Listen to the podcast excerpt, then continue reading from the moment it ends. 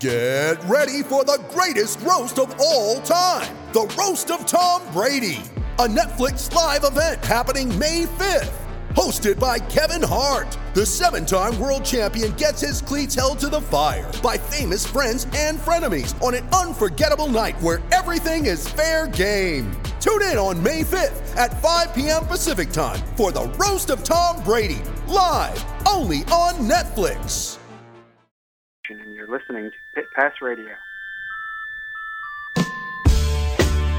All right, big shout out to uh, our listeners across the country, across the fruited plain, as it were. Tom Wink, no relation to Tony. How about that? Yeah. Tom Wink is uh, tuning in. Appreciate that, Tom. Appreciate the tweet. He spells it differently, doesn't he? No, no, he it's spelled it exactly like that, uh, like you do. And, He uh, does? no relation. We've gone through this. That's uh, well, I've had some concussions. Also, uh, shout out to Linda Patrick from Pennsylvania who's uh, tuning in. Bonita Don, Tommy Birch, Charlie Kirk, one of my political uh, uh, friends out there. Good job out of Charlie. And Shannon Barnes, J.D. Landis, uh, Dr. Drama. Think about it. He's the psychiatrist to most of the major stars on Broadway. Any relation to Doctor Doom? Probably aren't all doctors related. I think not. I think not, he said. Anyway, welcome back to the show. If you missed uh, any part of hour number one or the first interview in hour number two with Ben Smith, we encourage you to go back and listen to it on the website or on our uh, app. And you can get that app for free uh, wherever you buy your apps, whether you've got an iPhone or an Android, it doesn't matter. We've got you covered and it's at no charge. We are part of the Evergreen Podcast production family, evergreenpodcast.com. Look for them online. Tony? I want to give a big shout out to Racetech Suspension. Pit Pass Radio is brought to you in part by Racetech, the science of suspension. Yeah. For nearly 30 years, Racetech's been producing the highest quality suspension components and tools, including gold valves for most types of motorcycles and ATVs. You can find them online at racetech.com. Our, uh, our, our conversation with Benjamin Smith, the road racer, has concluded. He's a nice kid. He's Yeah. he's uh, he's 18. I thought he was older than that, but I guess when he won the RC Cup, the KTM RC Cup championship in 17, that would put him about a senior in high school, and that's what he is. So uh, you were talking with him off air, Was. and uh, he's going to Penn State. Penn State is going to be a Nittany Lion, and they always uh, shout out whenever I'm announcing. Anyway, they go, "We are," and then the other part of the room says, "Penn State, we are Penn State," and they are just really proud. And it's the only thing going on in this uh, in this valley what they call happy. Uh, it is it's an amazing uh, amazing campus, great people, and I will tell you this: there's a lot of people from Iowa that are there that are professorial in their job description, so they are prof- professors Pro- Prof. What? professorial. Yeah, and Kale is there. Kale and his wonderful family, uh, his brother, and I mean they got a lot of kids amongst them. But man, they just keep winning championships. All right, we are 50, five zero days away from from Daytona TT. And uh, so we're going to talk a little bit about AFT. Joining us now is Andrew Luker, who is, uh, I understand, going to race both the AFT singles and the AFT production twins class on a Kawasaki. He joins us now. What's up, Andrew? How are you? Good. How are you? We're good, man. Uh, sounds like you're going racing. Yeah, um, we got some big plans for 2019. Um, I'm we're gonna obviously start it off down in Daytona for the bike week there, and uh, this year I'll be racing 450s under the same tent with uh, Kevin Kieran.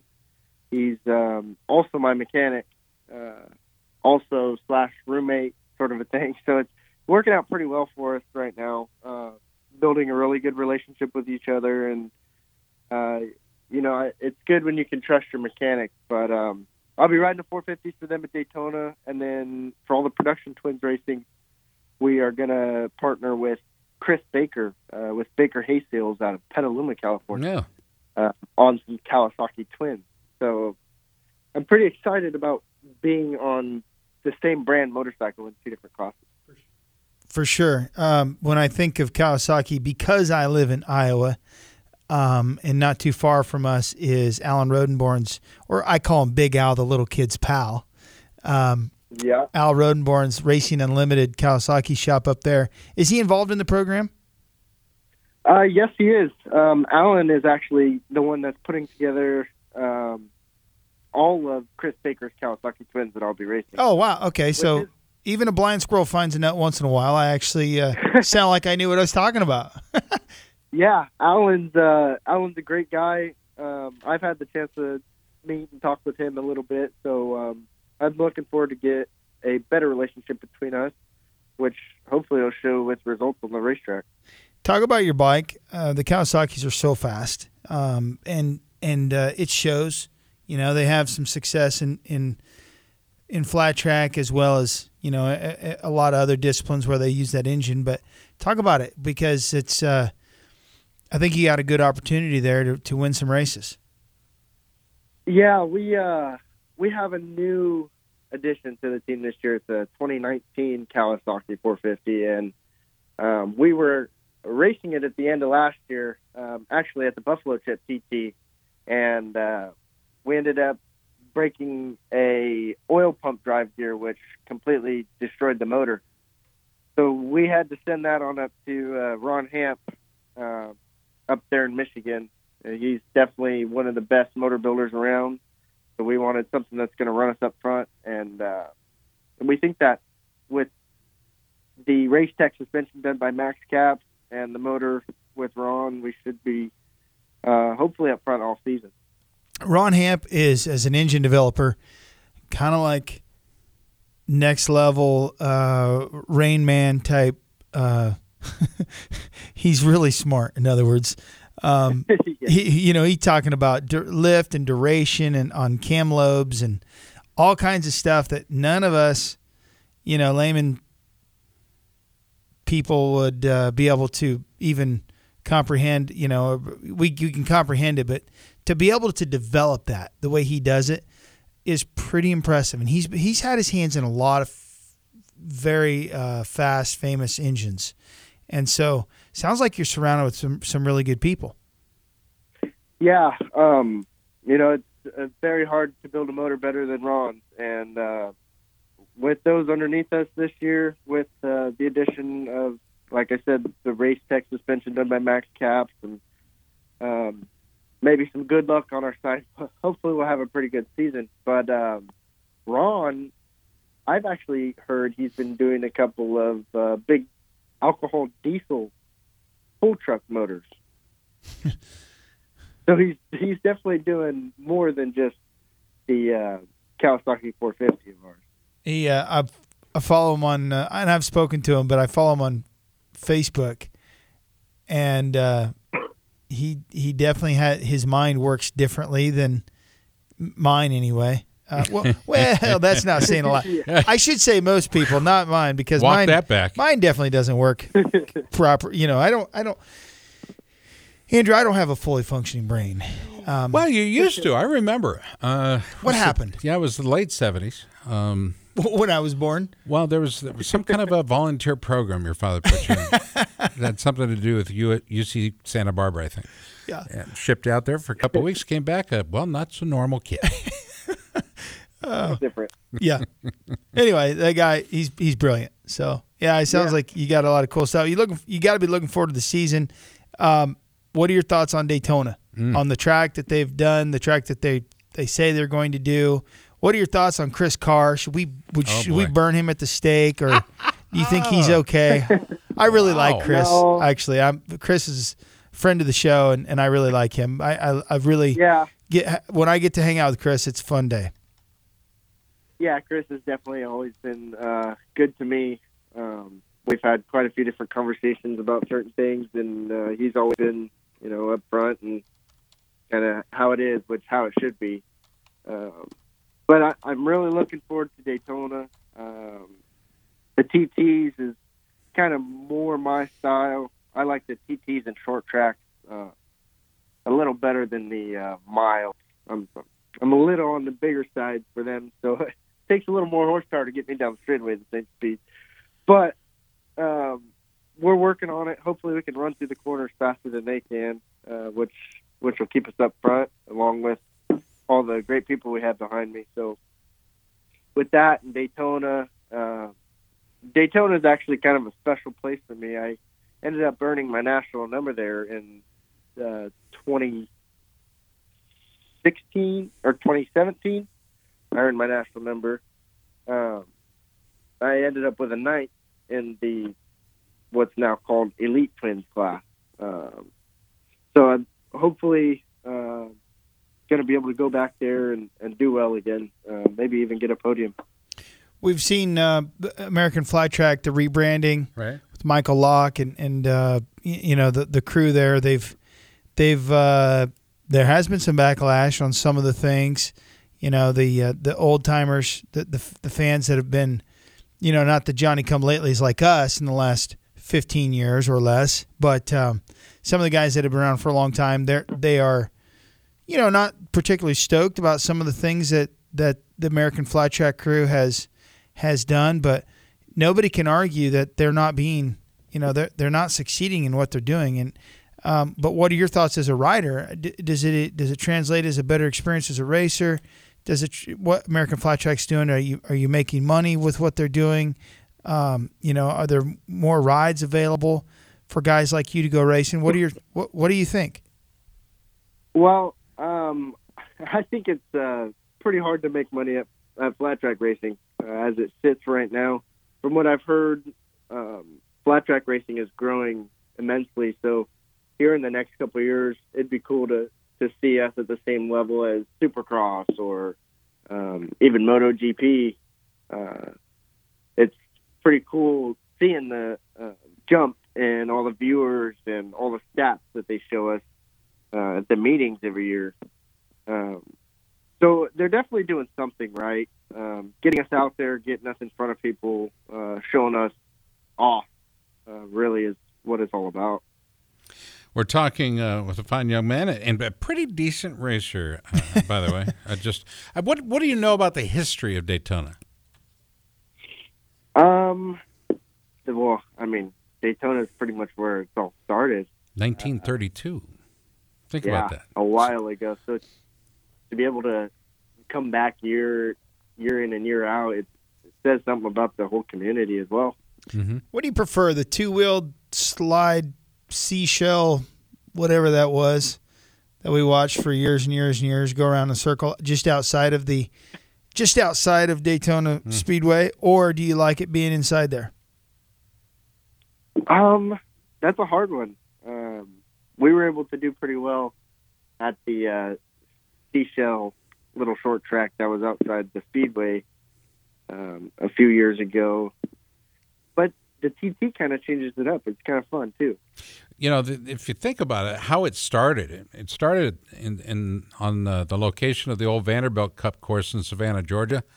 And uh, competitors then were racing on Class C bikes, typically used in the AMA Grand National Championship. The, the history for me is is is where we started paying attention, uh, not only to what the guys were racing, but what was winning. And uh, we always talk about what wins on Saturday and Sunday sells on Monday, right? But I think back then it was probably even uh, at, even in, in its origin and its beginnings. Uh, you know, the people that have done well uh, over that period of time seem to have been paying attention. Um, you know, and by the way, the, the, the Bike Week rally that started at Daytona uh, January 24th, 1937, was 3.2 miles long. And uh, that tells you a little something about it. Part of it was beach, part of it was pavement. I want them to bring that race back. Yeah.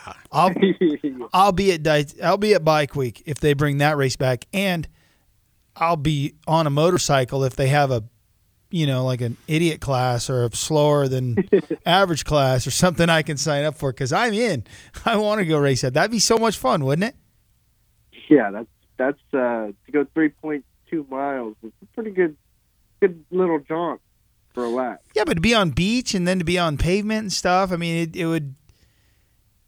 A dirt tracker would would be so good at that. Right. And by the way, Yeah. it, there is an option play. If you do choose to race in the sand, you can take off your boots and just race it uh, with nothing on your feet. So it's kind of interesting that some of the guys I'm not going to wear that. underwear. Think about that. 31 degree banking in the turns. 18 that's degrees crazy. banking at the start to finish line. Th- There's so many different things that make this such a unique race.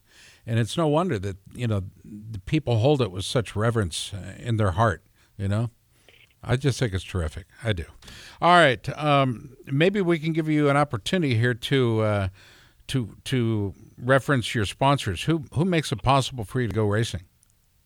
Uh, man, you know, there's there's an army behind us, and that allows me to to do it what I'm able to. Um, Kevin Kieran, like I said, he's a huge supporter of mine. Chris Baker coming on board this year. Really excited about our partnership. Wilson Plumbing, Roof Systems, um, My Auto Group, uh, Derek Hoskins, good family friends, Arai, Chad Wells, Wells Tuned, um, Access Media, Richie Reynolds uh, coming on board as well for this year. Mike Butler Racing, a huge supporter of mine. Uh, TCX Boots, Motion Pro, Julian Fernando Aguilar, um, Max Caps with Race Tech Suspension, and um, a big shout out to people that probably don't get the most um, don't get the most recognition over this season, but it's my grandparents. They actually take off uh, with the race trailer and start in Daytona, and they're actually driving all of my stuff to all of the races. So I like that Uh, family deal. yeah, it's definitely a, it's a big family deal. I've been doing it since I was five, and uh, now I, I have a little boy that's 16 months old, and he's crazy about motorcycles. So it's going to continue for him. Oh boy, that's fun, isn't it? Yeah, he's he's definitely all over the place right now. well, let's uh, let's give you one little tidbit to take with you as far as the historical knowledge of of Daytona. Okay, one of the great father and son combos uh, to have won uh, the Daytona in 1948. It was Floyd Emde on an Indian. Okay, Oh, and wow. then and I know go back and, and go back to then, but then you race ahead, if you will, to 1972, and his son Don Emde, who's a friend of this program, on a Yamaha, uh, raced it and won it in 1972. Those are road racers. They won the 200. Is that what Yep. Don raced? Yep. Did- Was it the 200 back then? Cool. So that is that's the yeah that's the Daytona 200 winners, uh, and it, the first one was 1937. Eddie Kretz, you remember Eddie, Fast Eddie, Oh yeah, sure, Eddie. And- yeah, you betcha. Mm-hmm. and who's yep. the most recent one according to uh, Danny Eslick? And Danny's not a one-time, but a one, two, three, four, four-time champ. 2014, 2015, 2017, 2018. Michael Barnes is the one that broke You know up what Danny Danny's- Eslick and I have in common? uh, motorcycling? We've both been inside the Volusia County Jail. For similar situations, I think. Oh boy, oh boy! All right, uh, thank Yeah, you very Danny's Danny's a pretty cool guy. Yes, he is. Uh, he's cool in my book. Andrew, uh, thank you very much. Up against the clock, and this conversation is only going to get worse if we hang out with you any longer. Okay. Good job out of you, bub. We'll talk to you soon. Okay. Thank you. Have a good night. You too. And there we go. Pit Pass Motor Racing Weekly continues after this short timeout. Stay tuned. Hey everybody, this is Hillbilly, David Bebout, and you're listening to Pit Pass Radio.